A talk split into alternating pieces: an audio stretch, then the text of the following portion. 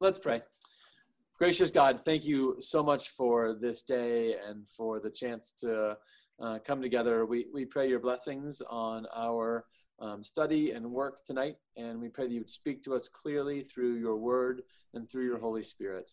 All this we ask in the powerful name of Jesus the Christ. Amen. Amen. All right, so I, I want to um, talk tonight a little bit about uh, the power of unity, but before we do that, I got stuff from last week I was really excited about I didn't get to. So we're going to just put a bow on that hygiene and, and, and then kind of go from there. So um, I don't think we need to do all this recap. You kind of know where we've been. Um, I just want to mention that from last week, we were talking about truth claims. And um, I, I talked about three really critical aspects of sort of the pursuit of truth.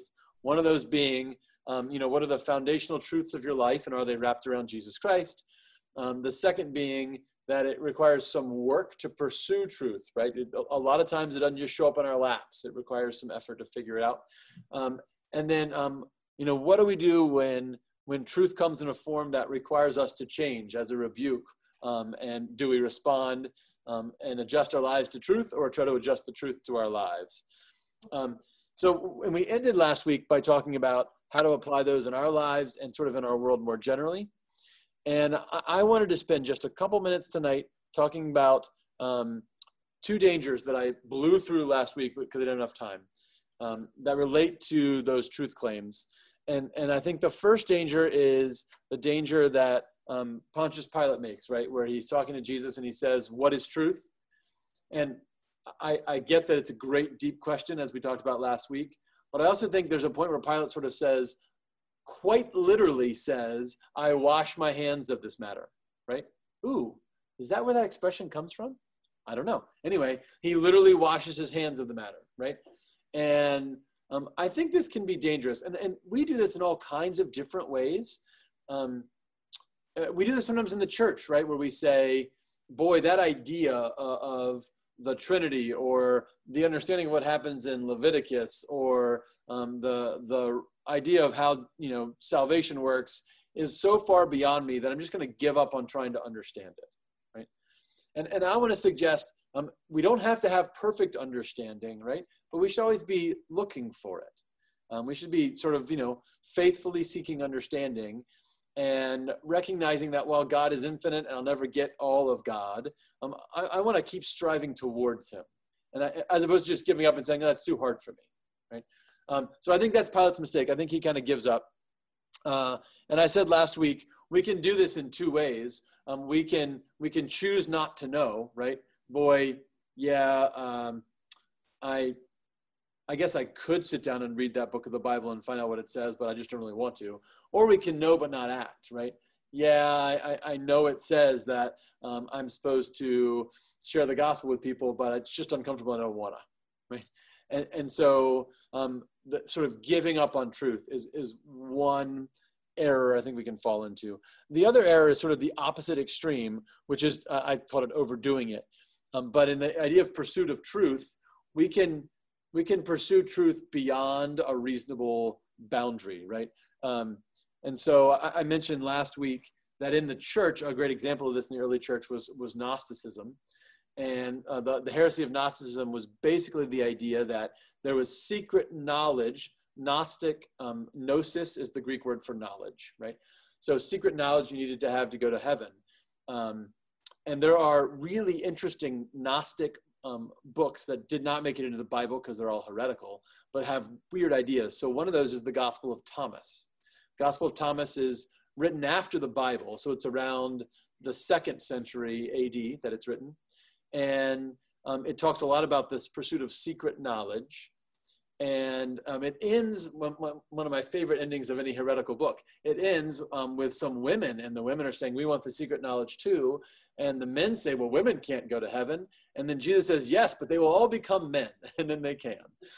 Um, so that sounds terrible for all the reasons. Um, but but that idea right of boy i'm just going to keep looking for the secret knowledge it's not enough to know that jesus died for me and rose again for me. I got to have something extra, right? And pursuing beyond the reasonable bounds is, is um, so the easy example I thought that was fun is, you know, cons- I love a good conspiracy theory, right? But conspiracy theories are all rooted in the idea of overdoing it.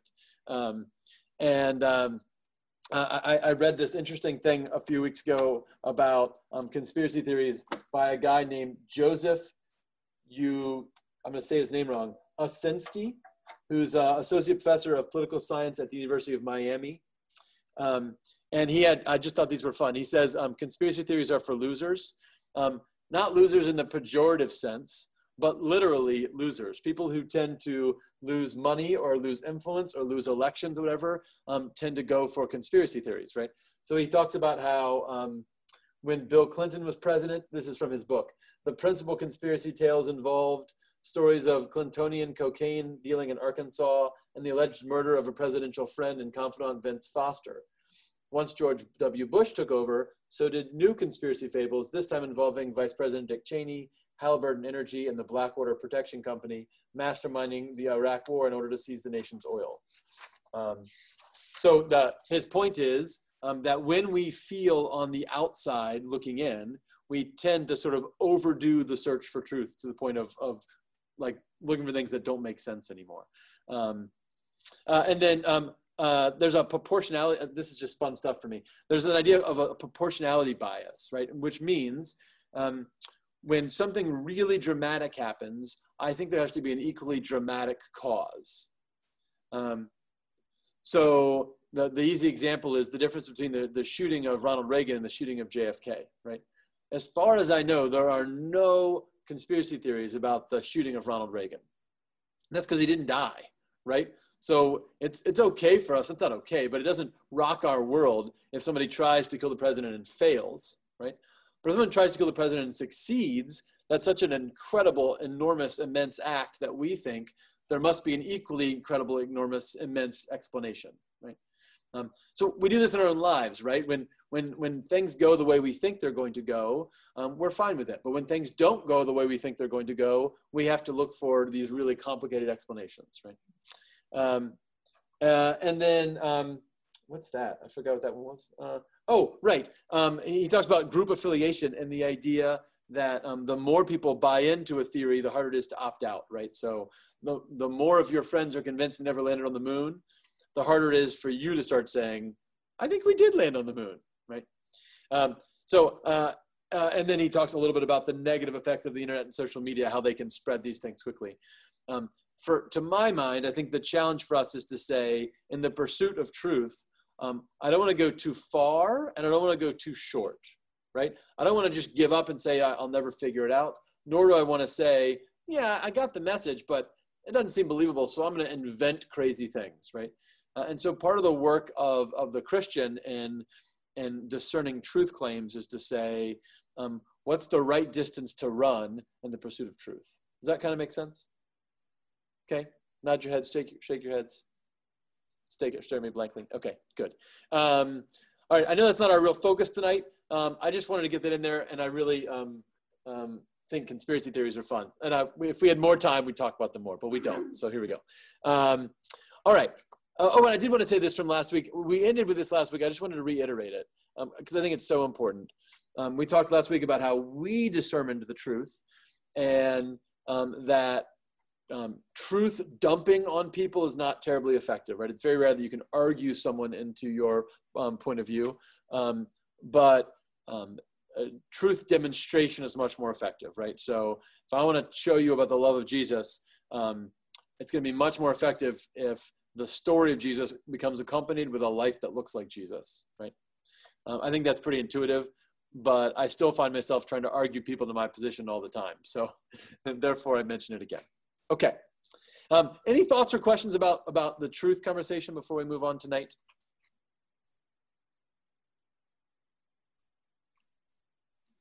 Okay, we're going to keep going. Um, so tonight I want to talk about the power of unity. And um, I want to think a little bit about sort of what brings people together uh, and, and how we find unity. And we're going to talk mostly actually about the church tonight, but I do want to try to get beyond the church a little bit. Um, so um, there's a, a, lot of social research on, on bringing people together, and a lot of it centers around this idea of strong ties and weak ties. So we've talked about this before, and, but just as a reminder, a strong tie is a deep personal connection with another person, right? So that could be like with your friend, your best friend, or your spouse, or um, a coworker you see every day, or a, a child, or or a somebody that you are in regular communication with. That's a, a close personal connection. Okay, and obviously our strong ties are our, our most our deepest uh, interpersonal connections but I, you can't have but so many of those right so i a human's only capable of but so many of those relationships um, so the other thing that social, sociologists talk about often is weak ties and weak ties are the majority of our human um, connections so um, you you have weak ties with the the pta that you're a part of or the social club that you go to once a month, if it's the Rotary Club you go to, right? You have weak ties um, with uh, Facebook um, groups that you're on. Um, though you may have strong ties in the church, you also have weak ties in the church, right? So you have people in the church that are really close friends that you uh, do a lot with, and you have people in the church that you see once a week, and you really love seeing them once a week, but you don't know a lot about their life beyond that, you know, 15 minute interaction, but you enjoy it, right? Um, weak ties are how large groups of people come together, right? Because again, I can only have but so many close, close friends. Um, so a, a, couple of, of ways those weak ties happen that I think are really interesting for us to think about. Um, one of those is, is, what I would call tribal identity. Um, and, and, and, and tribal identity is um, a, a, weak tie that we intentionally reinforce. Okay? Um, so, for example, um, uh, if you were ever in a fraternity or a sorority, right? Um, that was a tribal identity. Like they, they, they, um, you didn't really know that the, that group of 30 or 40 or 50 people super well. Maybe you did eventually, right? But right in the door, they wanted you to act like you were really close. And they worked hard to build that tribal identity. Um, if you are, uh, really hardcore Packer fan, right? You have some tribal identity around cheering for the Packers. Um, if you are a really hardcore Duke Blue Devil fan, um, we share some really important tribal identity, right? Um, and, and that idea uh, of, of a weak tie that's intentionally right. reinforced is really meaningful. Um, and I would say, on some level, being American is a tribal identity, right? Being a Wisconsinite is a tribal identity. Being Presbyterian is a tribal identity, right? It's a weak tie that we intentionally reinforce in a variety of ways. Okay. Um, the the other kind of weak tie that I think is really and I and by the way, these are positive things. I, I think this is a very positive thing. Um, though of course you could see how it could be used for negative, right? Um, like if you were a Vikings fan or something, that would obviously be bad, right? Whereas, okay, sorry. Um, so uh, the, the other way that we can form weak ties um, is, is what I would call an, an us versus them mentality, right? And, and, this can happen really powerfully and quickly. So whereas a tribal identity in general takes some time to build up, right? You have to, you don't just walk in and become a Packers fan. You build it over time. You don't just walk in and become, um, you know, passionate about your country. You grow that over time. An us versus them mentality can happen super fast. So the, the easiest example I can give you of this is that um, in the presidential election in 1940, um, both presidential candidates, including FDR, who won his third term, were rabidly anti-war, at least in their public persona, right? There was no pro-war candidate in that presidential election because the American public, to the tune of like 95% of the public, wanted to stay out of World War II. Um, jump ahead just a matter of months when Japan bombs Pearl Harbor, right? And um, the, the, the American public shifts dramatically. And we are all in in the idea of um, joining on the side of the Allies in World War II, right? And, and just, you know, five or six years later, there was an author who was writing a book about FDR and talking about how um, he, he maneuvered us into this war. And whether it was true or not, there was massive pushback against that author because at that point we had so dramatically changed our public opinion that to not be in World War II would be in, in, in, inconceivable, right? Um, what happened was it was an us versus them mentality, right? We for a while the us was, um, you know, we don't want to go to war, and all of a sudden um, we were attacked, and we come together as a country and now the us becomes not just us but also the allies right? And it um, 9-11 was a similar thing right? Where uh, our nation was somewhat divided and then we were attacked and then all of a sudden we came together and obviously the attack was horrible but the coming together was kind of a good thing right um, the challenge that i come up with is um, you know how do you bring people together without having to have an enemy um, there's a there's a um, I'm probably the only one who's ever read this, but there's a comic book that's considered one of the, the, the greatest comic book of all time called The Watchmen. Okay, and there's a movie by the same name which is not very good. And uh, I'm going to give away the end of the comic book because I don't think anybody here is going to run out and buy that comic book tomorrow. Um, so the the the um, comic book ends with an engineered war. So it's set in the 1980s in an alternative future, and we're on the cusp of actually going to war with the Soviet Union, right? And much more so than in the real world, right? In this comic book world, it's it's like going to happen.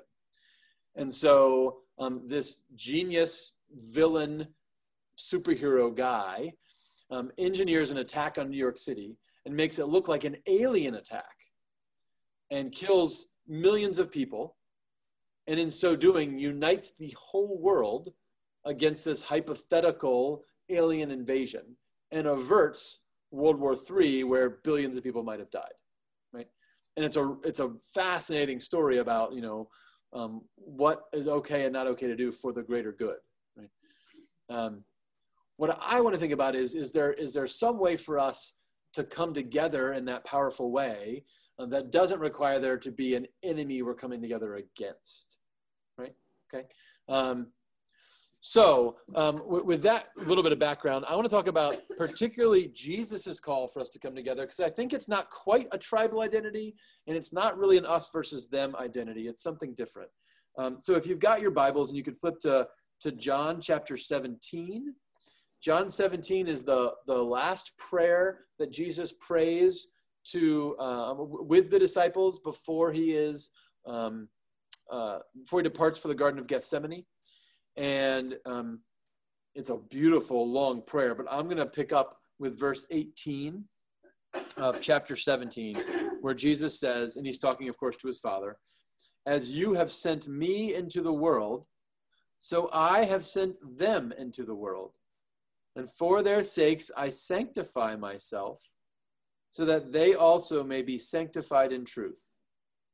I ask not only on behalf of these, but also on behalf of those who will believe in me through their word, that they may all be one. As you, Father, are in me, and I am in you, may they also be in us, so that the world may believe that you have sent me. The glory that you have given me, I have given them, so that they may be one as we are one, I and them, and you and me, that they may become completely one so that the world may know that you have sent me and have loved them even as you have loved me. Okay, I know in the Gospel of John, Jesus talks in these uh, these sort of cyclical patterns, um, but I think this is a really interesting moment for a whole bunch of reasons. So I'm to ask you to actually talk about this together in some groups, and I want you to answer, um, uh, if you can, if you get to them, three things. Okay. So the first is um, what is distinctive about Christian unity according to Jesus? Um, what does he say about, about our kind of unity? What's the goal of Christian unity? So why does he want us to come together? What, why is this even a good thing for us to do? And how is the union of the Father and the Son similar to the union of Christian sisters and brothers? Um, so I'm going to read just part of this one more time and then break you off into groups, okay? So um, with those questions in mind, Jesus says, I'm just going to read from verse 20 this time. I ask not only on behalf of these, but also on behalf of those who will believe in me through their word, that they may all be one. As you, Father, are in me, and I am in you, may they also be in us, so that the world may believe that you have sent me. The glory that you have given me, I have given them, so that they may be one as we are one, I and them, and you and me, that they may become completely one so that the world may know that you have sent me and have loved them even even as you have loved me what do you guys say is unique about about Christian unity? What what makes that special or different or distinct? Our belief in the resurrection. Okay. Our belief in the resurrection is central to what we believe, absolutely, to who we are as Christians. I love it. Great. What else? When we become Christians, we accept the Holy Spirit within us. Therefore, we are one. We are in unity with God the Father and God the Son because the Spirit lives within us. So, by virtue of the fact that we say we're Christians, we are one. Okay. I really love that. that. Yeah, we don't act that way all the time, but that's the way it should be. That's the goal. Right. I love it. That's great. And that ties into what somebody in this group was saying earlier that, you know, we are, the Bible talks about us being the body of Christ. We are literally the body, right? Like, you know, we get that again and again and again. Um, sure. Christ has no body now on earth but ours, right? Is, is the beautiful song that we sing. Um, and it's the spirit that binds the body together, just like your spirit keeps your body working, right? God's spirit keeps his body working on earth. Yeah, I love it. That's great. Um, ooh, that, that's really good. Okay. Um, what's the goal of Christian unity? Um, Herb, what did, what did you say? I liked your answer. God. What's that? To glorify God. To glorify God. And but you said something else particularly um, from verse 21.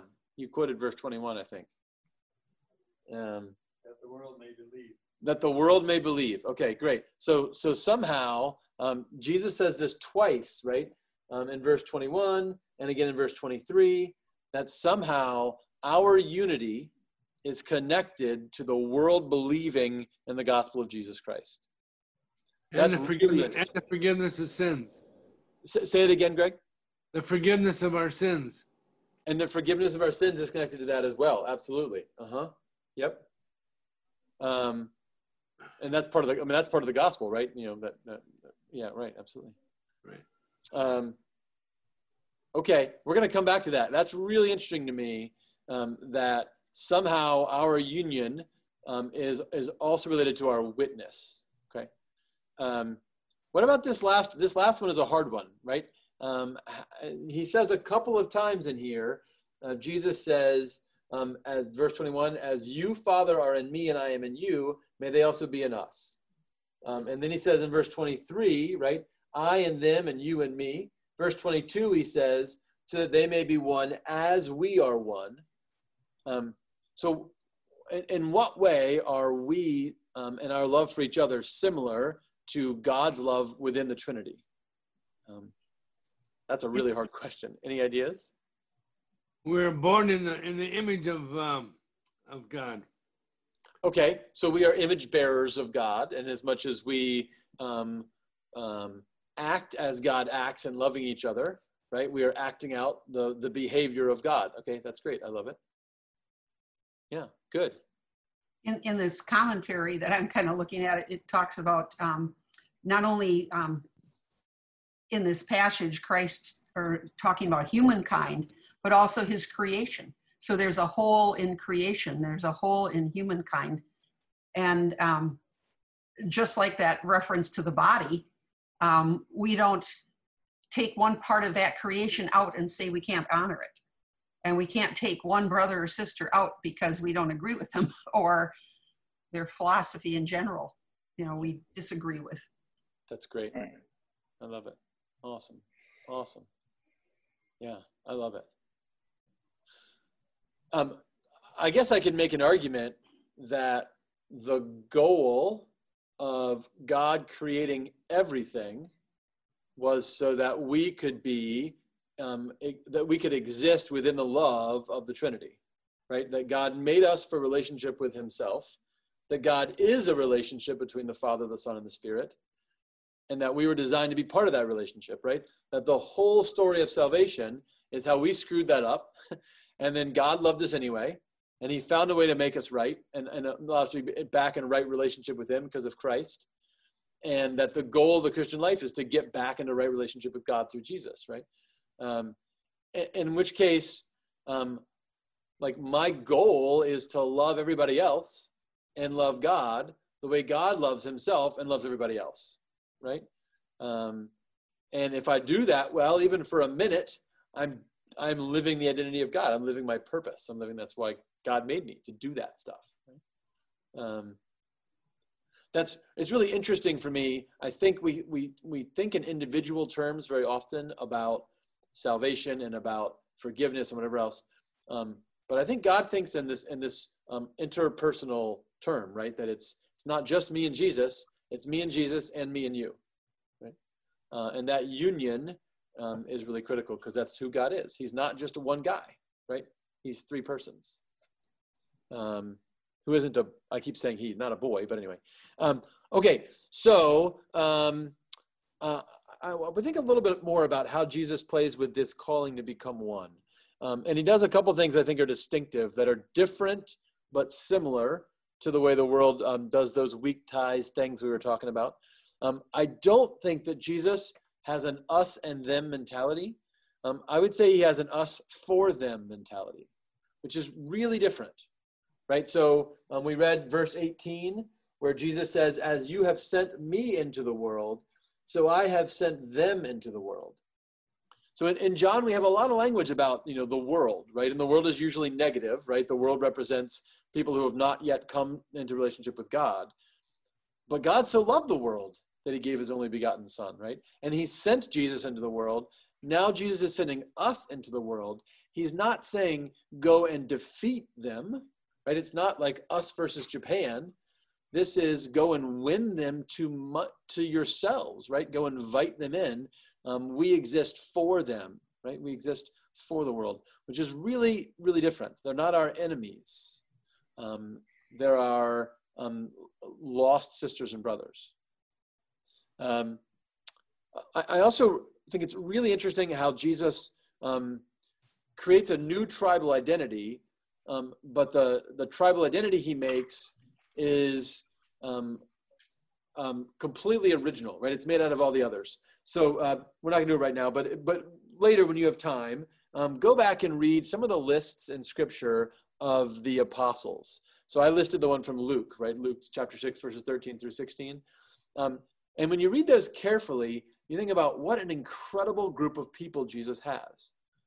So he has a guy named Matthew, right? Matthew was a tax collector. Tax collectors were Jews who worked for the Roman government, who um, so they were traitors in that sense, um, who collected money from their fellow Jews, usually more than they were supposed to. That's how they got rich. And they gave some of it to Rome and they kept some of it for themselves, right? Um, so, so Matthew is, is a, a Roman accomplice in the occupation of his people. He's got a guy named Simon, right? Simon is a zealot, right? The zealots were a group of militaristic Jews who regularly um, advocated for a, a, a war with Rome and who occasionally assassinated people like Matthew. Right? Uh, and, and, the idea that Simon and Matthew are sitting at uh, the feet of Jesus on a regular basis is incredible. Right? You got a guy named Peter. Peter, who's um, in at least middle aged, right? Probably at least in his 30s. We don't know how old Peter is, um, but established and a regular business guy and uh, a fisherman. And you got James and John, who are teenagers who are um, you know, they're teenagers. You know what teenagers are like. Um, and and Peter and James and John end up becoming his three best friends. Imagine if your two two of your three best friends were in high school, right? Just not a normal way that friendships work at our ages, right? Um, Jesus makes this new tribe and all these diverse people. It includes radically, it includes women, right? Which no other rabbi ever did before Jesus, uh, and, and many still don't do um, it, what brings them together is Christ, right? It's not their political affiliation, it's not their religious affiliation, it's not their job, it's not their age, it's not their career, it's just Jesus, right?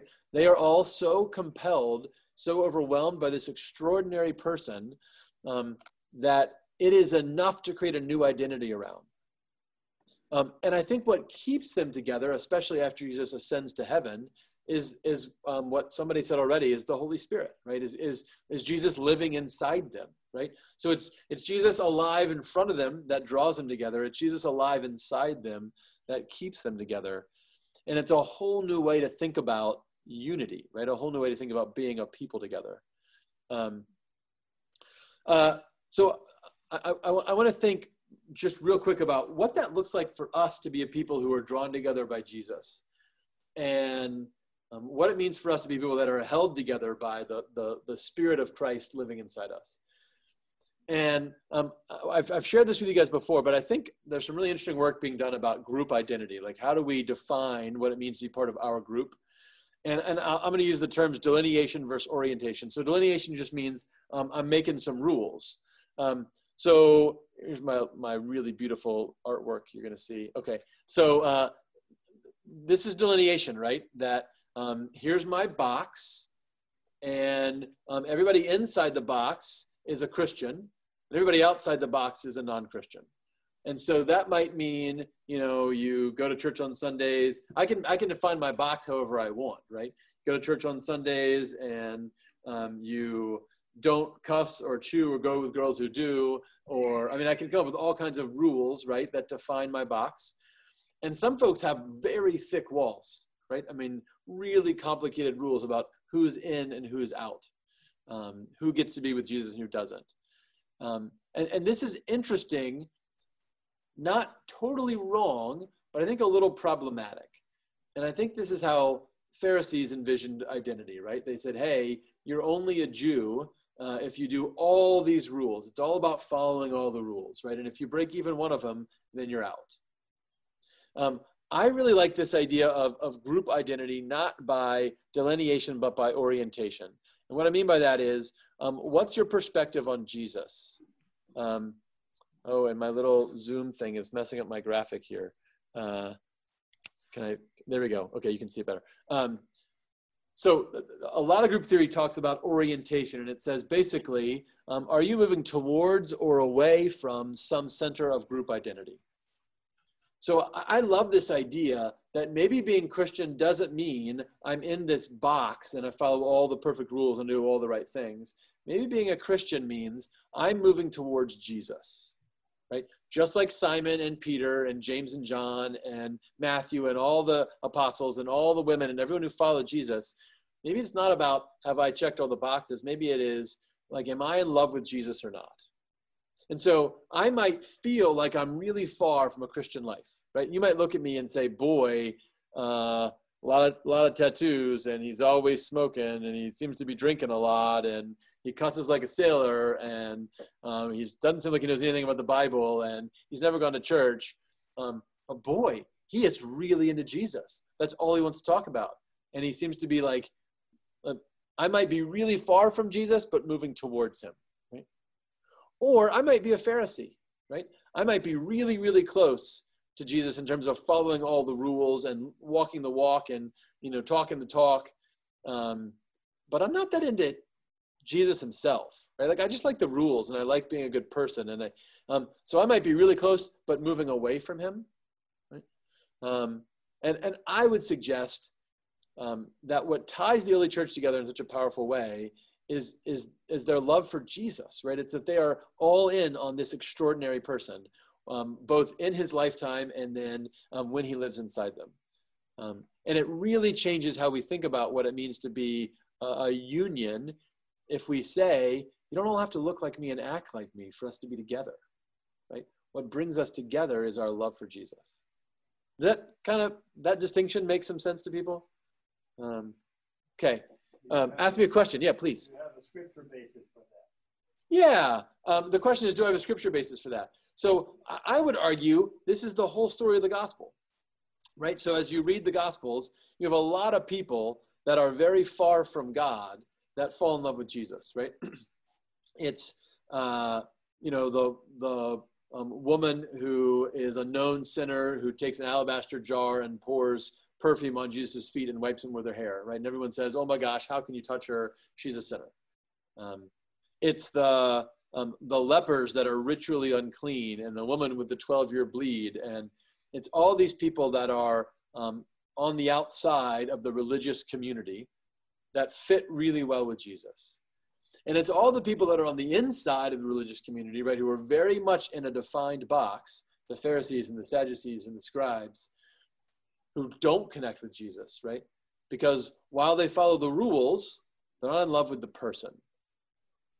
Um, so I, I actually think as we read those stories of Jesus, you see this again and again and again, right? That it's not about rule following, it's about person following. There's one of my favorite stories um, in the in the Gospels is when Jesus is asked what are the greatest commandments, and remember he says, "Love the Lord your God, love your neighbor as yourself." Um, and then there's a this is in the Gospel of Mark. There's a, a young man who asks the question who comes back and says, "Yeah, Jesus, good answer. I think those are the most important too." And Jesus looks at him and he says, "You are not far from the kingdom of God." It's such a weird response, right? Because it seems positive, right? You're not far from the kingdom of God. But he doesn't say you're in the kingdom of God, right? You're still on the outside looking in. You're just getting closer. And I think what Jesus wants to say is it's great that you can summarize the rules, but the rules don't define this kingdom of God thing I'm doing. It's more than just rules, right? Um, it's really about a relationship. It's about a relationship fundamentally with me, Jesus. Um, and until you have that relationship, the, the rules aren't necessarily helping you that much. Does that kind of make sense? Well, I was just, uh, you know, I, I believe the relationship makes us different from all religions. Yes. And, and that's what we have unique. Yes. And if we have that relationship with Jesus Christ through faith in Him, uh, then, then we have something very much in common. Yes. How that relationship affects our lives will delegate you know, what association we have in the world. Uh, I'm just going to repeat for people. So Herb said um, uh, that relationship is what makes us unique, right? As Christians, the relationship with Jesus is what makes us distinct from other religions, which are mostly, um, or I think this is fair to say, that mostly about rule following, right? And um, what that relationship means for us, I mean, it will affect our life. It will affect how we live. Um, so it's not, um, I can't tell my wife I love her and also um, cheat on her and ignore her. And, you know, that doesn't work. Um, so do you love her then when you do? So that's the question, right? So can, can, well, can I um, be in relationship with Jesus and still be making mistakes? Yes. Definitively, yes. Um, Peter does, right? And Paul does, and all the apostles do when they abandon Jesus at his at his arrest. Um, and this is what makes it different, right? They don't get kicked outside the box because they even when they deny Jesus, they don't get kicked outside the box, right? Because they're still moving towards him, um, and they end up very much moving towards him. Uh, okay. Um, yeah. Uh, yeah. Go ahead. I got in a conversation with a friend of mine one time about that very passage and when Jesus said, You are not far from the kingdom of God? Yes. It was the proximity between the man and Jesus. And Jesus' point was, You're not far from the kingdom of God. Right now, I'm standing here, but the young man didn't get it. Totally agree.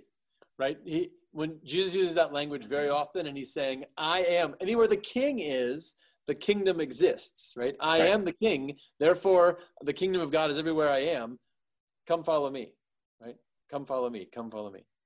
Um, okay. Um, oh gosh, uh, I'm gonna skip. I'm just gonna we're gonna go past that because I don't have time.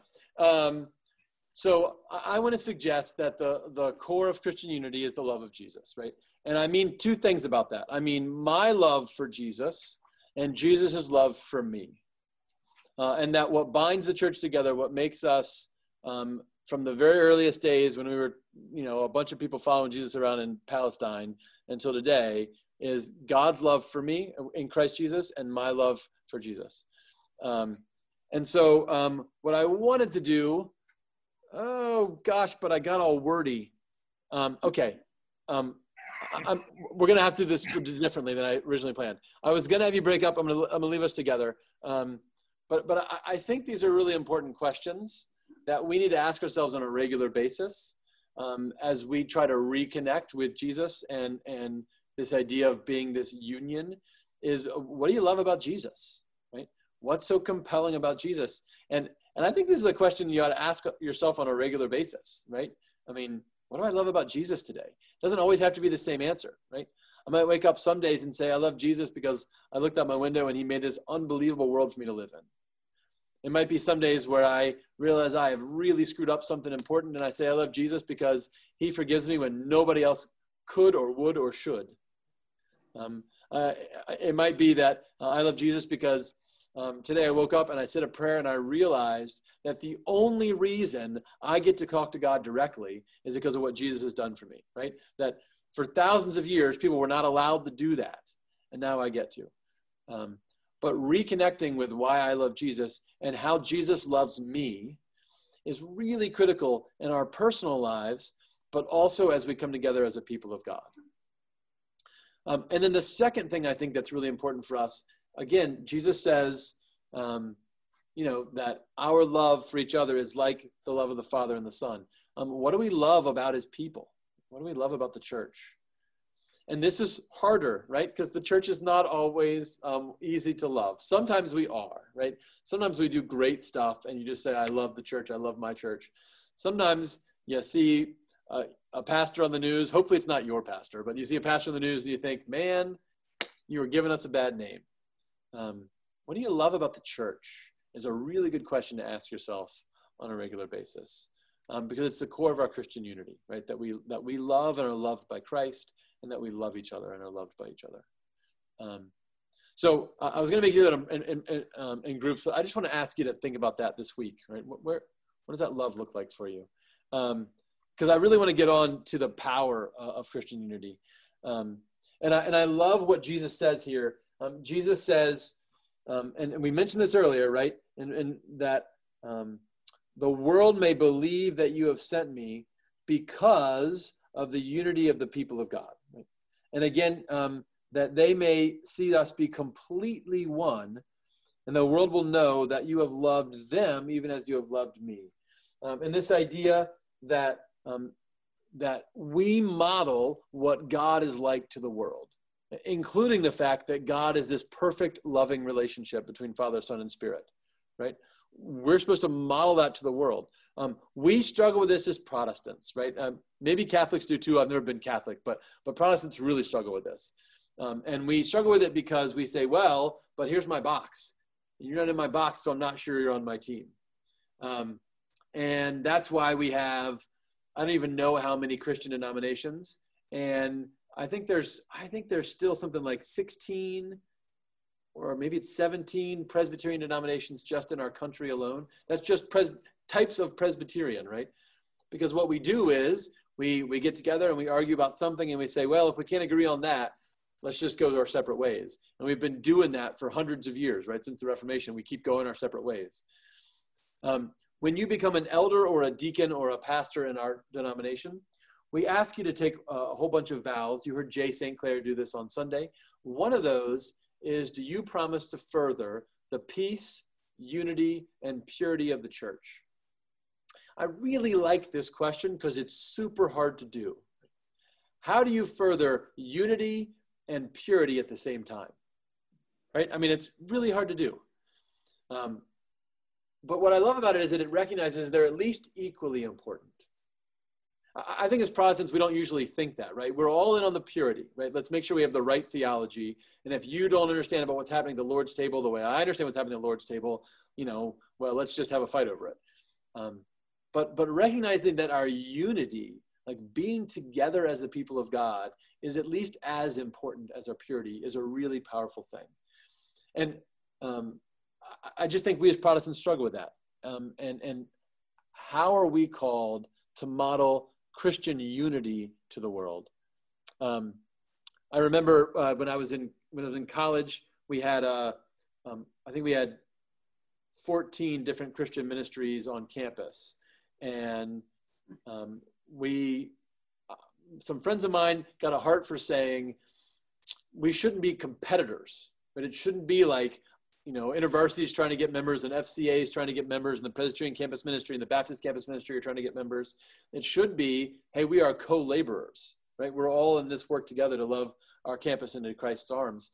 And so um, we put on a whole bunch of events that all of our ministries co uh, operated on. It was really cool stuff. But I got to tell you, it was like pulling teeth, right? Because um, it wasn't anybody's priority. Nobody's first goal was let's get all the Christians to show unity on campus, right? Our first goal was, hey, let's make sure we get a couple new Presbyterian members so our Presbyterian group keeps growing. I wasn't opposed to that, right? Um, but I thought, boy, is that our only goal? Just to be Presbyterians? Um, I also believe that our unity is transformational in and of itself. Um, and, and I think this is really obvious, but really important. Um, the, the Christian church in the early days in the Roman Empire was radical because it brought together groups of people that never came together in, in almost any other social situation as equals. So it brought Jews and Gentiles together. Remember that most Jews believed it was immoral to be in a Gentile's home or to have a meal with a Gentile. So, how radical was it that the main thing the early church did for worship was have meals together, right? And it was Jews and Gentiles together. Um, the early church brought slaves and free people together in the same churches, right? Like, like, I mean, it's awkward to talk about, but like, I'm a slave and Herb is my master, and you know, we're having church together, and I'm reading the scripture, then Herb's reading the scripture, right? And then I'm saying a prayer, then he's saying a prayer. And, and he doesn't say, hey, Jim, no, no, you're a slave. You shouldn't talk here. That is unbelievably radical. The, the early church brought together women and men, right? And, and, and in a time, especially in Jewish culture, but also in Gentile culture, where women were considered to be second class citizens at best, a lot of churches are led by women, right? So when Paul says, in Christ there is neither male nor female, Jew nor Greek, slave nor free, for all are one in Christ Jesus our Lord, he means it literally. Like I literally see this on a Sunday morning, right? And it is a, is a radical idea that changes the course of human history, right? Not just the Roman Empire. Um, that union um, was only possible because Jesus was at the center. And the love for Jesus was so strong that it overcame all those divisions, right?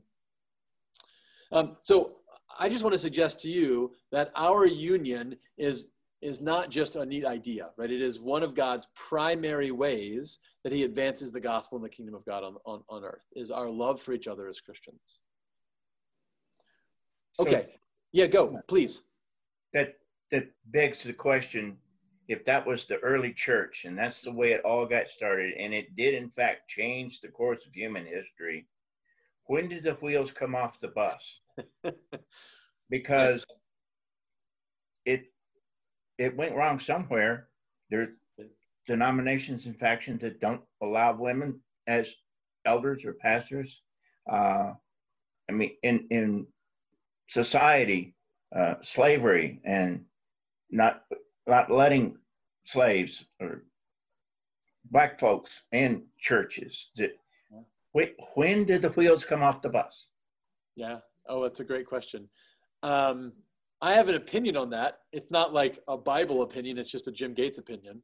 But my opinion on that is um, that in the fourth century, when Constantine becomes emperor and legalizes religion, and then um, a few emperors later, Christianity becomes the mandated, the normative religion of the Roman Empire. This thing that was a movement becomes an institution. Wow. And people that were joining this movement because they were in love with Jesus start joining the movement because it is politically expedient or socially expedient to do so. And um, the interconnection between, between the Roman government and the Christian church becomes more and more complicated. And um, over time, it, it just becomes easier to be a Christian than not, which isn't a good reason to be a Christian, right? And so we end up with a union that's no longer rooted in the love of Jesus for us and us for him. It's rooted in all kinds of other complicated things. Um, and, and I think it erodes our, erodes our message, right? When our union is rooted in the wrong stuff. So that's my that personal be, opinion. Could that be the birth of what we call organized religion? Yeah, totally. Yeah.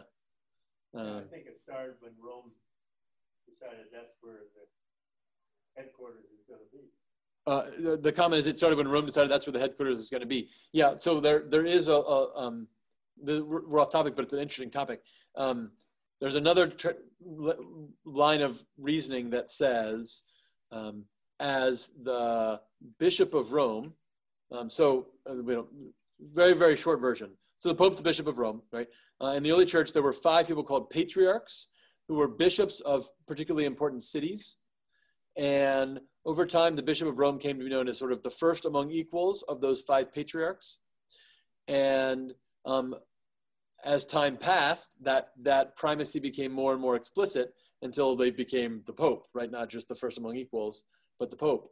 And um, certainly there's an argument to be made that the centralization of power and authority in one figure, and then the bureaucracy that was necessary to support that one figure, um, was not a, a, super healthy thing. Yeah. Um, okay, sorry. Now we're in the now we're talking about the Pope. Um, and I, I, I, I oh, okay, sorry. Um, so I, I guess um, I want to ask some questions. If we're all in uh, on this idea of the power of Christian unity, um, I, I recognize that is the the number one and two and three and four and fifth priority. Um, but is there a way that some of those ideas of Christian unity can be relevant in other communities that we're a part of? Right? So can we appropriately apply any of our Christian unity principles to other group identities is, is my question. Um, and this isn't my main goal, but I think it's just interesting to talk about. Um, so, uh, and again, this is going to be a breakout group, but I only have two minutes, so it can't be. I'm so sorry. Um, so I think it's interesting to think about uh, which tribes are helpful and which are not, right? So in terms of tribal identity, um, there may be tribes in my life that um, from a Christian perspective are really healthy and good, right? And, and that can be simple things like, you know, a, being a sports fan is good. It's not bad. It's not ugly. It's, it's great. Um, but it could be, uh, you know, I might choose to be part of something like Rotary Club, right? Rotary Club is a good thing um, that advances social causes in my community and fits nicely with my Christian faith, right? And so that might be a tribe that I'm happy to be a part of. Um, and I might look at other tribes and say, I'm not happy to be part of that, right? That, that doesn't advance the cause of Christ. And, and so that's a, initial filter for me. Um, and then I think, boy, in my, in my secular associations, is there a way to grow an us for them identity instead of an us versus them identity? Um, and this is really hard to do, right? There have been seasons in our country where I think we did try this, right? Where as a whole nation, we said, um, we want to be for um, some other country and, and, and, and um, but it, it's hard, right? It is hard. And, and having an enemy is an easy way to unite. And so uh, as the people of God saying, boy, can we unite in other ways? Can we unite in our advocacy to help people rather than um, to defeat people? It, it's just a hard question. Um, can we think about what it means to be part of our group in a different way, whether that's our, um, you know, our, our club or our political party or our country or our state or whatever else. Um, what does it mean to be a member? I, I, so I, just as an interesting thing, I thought, you know, what if, um, uh, what if I come into this country and I have a deep love for the idea of democracy and a deep knowledge of American history. And I love um, the founding fathers and whatever else, but I'm brand new. I just walked in the door. Um, or um, what if I've been here my whole life and my parents got off the Mayflower and whatever else, but uh, you know I take it all for granted, right? And I just doesn't doesn't matter to me. I've never read anything about the founding fathers. I don't really care about that stuff. I don't bother to vote, whatever else um, all Americans, right? But but boy, it, seems like the the one that's got all the qualifications from the Mayflower and whatever else is really not treasuring something really good, right? They're moving away, even though they've started close. And somebody who's a brand new American um, maybe is moving towards because they value that. So thinking about what, what it means to be part of a group in that way is really interesting for me. Um, oh, I didn't even get to this in our conversation. Um, one definition is critical just means um, when you're doing that group identity thing, if, if, if you're moving towards or away from something, the one thing you absolutely have to define is what's at the center, right? So if being a Christian means I'm moving towards Jesus, and being a non-Christian means I'm moving away from Jesus. I got to define who Jesus is, right? Maybe I don't have to define every, um, you know, maybe I don't have to know every page from the book of Revelation and whatever else, but I got to know who Jesus is, and we have have to have an agreement about who Jesus is, so that we know if I'm moving towards Him or not, right? For you know, for me, Jesus is both fully human and fully God. If for you Jesus is human but not God, then when you're moving towards that Jesus, we're not going to the same place, right? So you got to have some one definition that's critical that that gives that that identity. Um, and then the last thing I would just say is uh, unity has value even without purity. Um, and I just think about our country in this season and how deeply divided we are about I, like every political issue there is. And I, I don't want to belittle the significance of those debates, but I do think that unity has value even without purity, right? That there is some value of just being a country of Americans together um, on, on some core principles which we share, and we can disagree on a whole host of things. And it's worth arguing and debating. But at the end of the day, I'm still really proud to be American, right? And to be American with somebody who's of a different party or of no party, or and maybe that has value for us just in itself. Right? Um, okay, I'm so sorry. I went through a lot of stuff. I'm still over time. Uh, so let me let me just stop. Thoughts or comments or questions about um, this this idea of, of unity tonight, especially as we the church are called to be one. It's difficult to maintain unity with so many opinions that are not Christ-centered. Yes. Uh, I had a, a veteran at coffee this morning. Uh-huh. I'll say this gently, is I don't understand how a Catholic can be a Democrat. He, no, he was a, a, a Catholic himself. Uh-huh. And, and he said, because the, abortion issue is significant in the Catholic Church. Uh-huh. The, the, the comment is, um, I'm going to try to say all that to the, for the group. Um, it's difficult to maintain unity with so many different opinions. And he was having a conversation with somebody, and the com- comment was, you know, how can, uh, th- this is just the comment from the conversation. I'm not making the comment. How can you be a Catholic and be a Democrat um, because of the issue of abortion? Um, yeah, I, guess to me, this is part of the challenge, right, of of Christian unity is how do we say, um, how do we define that center as narrowly as possible, right? So that if that center is Jesus and you're moving towards Jesus, we might have some pretty powerful disagreements about things. Um, and my path to Jesus could be really different from your path to Jesus. But if you're going there, um, we have this unbelievably important thing in common. Um, if you're not going there, the other things we have in common, we might be the same political party, we might agree on all these issues, but what we have less in common than I do with that guy who disagrees with me everything except for Jesus, right? Because Jesus is the main thing for me. Um, but that's hard. Um, and I have to reinforce for myself that Jesus is the main thing and not let all the other things that I care about greatly become the main thing, right? Because then that then I lose that union. Absolutely. Yeah, great point. Other comments I'm, or questions? Oh, I'm not sure if I'm I'm interpreting the your your word purity um, in the same way that that you are, but as Great. I think about it, um, that idea that unity has value even without purity, I feel like part of what I consider to be um, crucial to the purity piece is our willingness to maintain the connections um, and welcome in people with differing opinions is part of that pure heart of um, sharing God's love with anyone.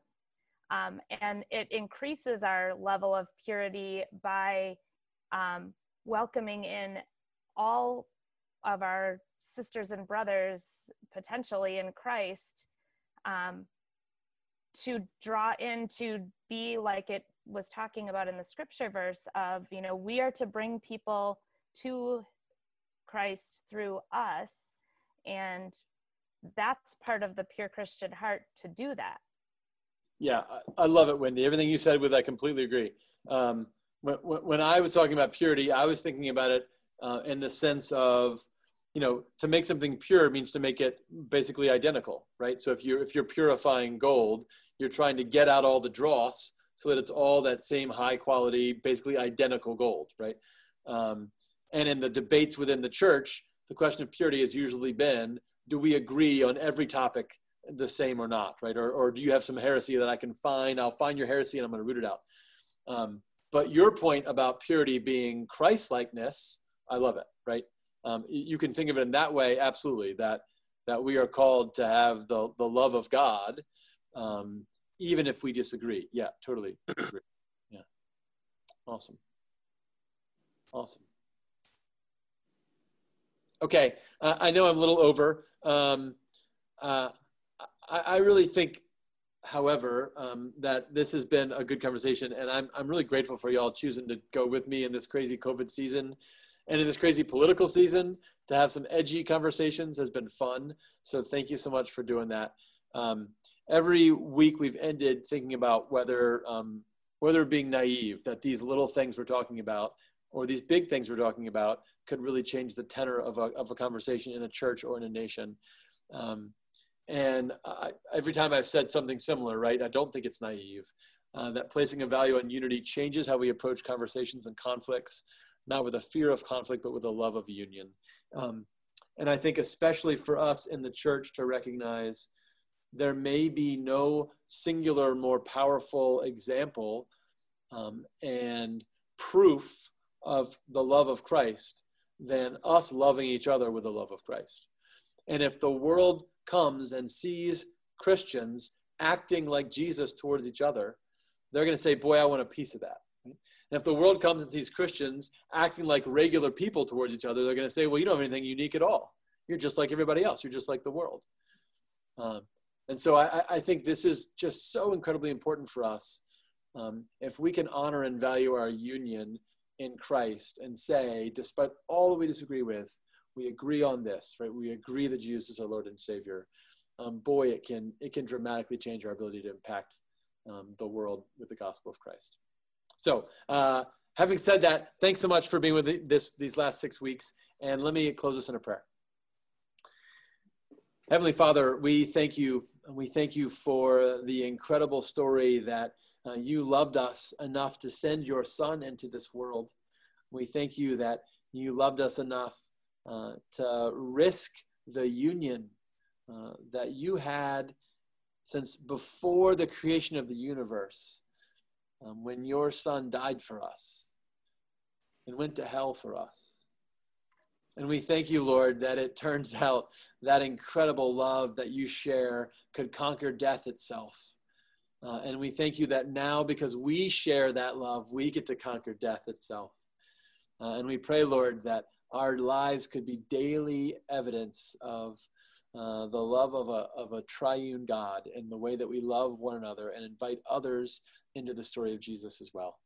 This we pray in his holy and powerful name. And all God's people said, Amen. Amen.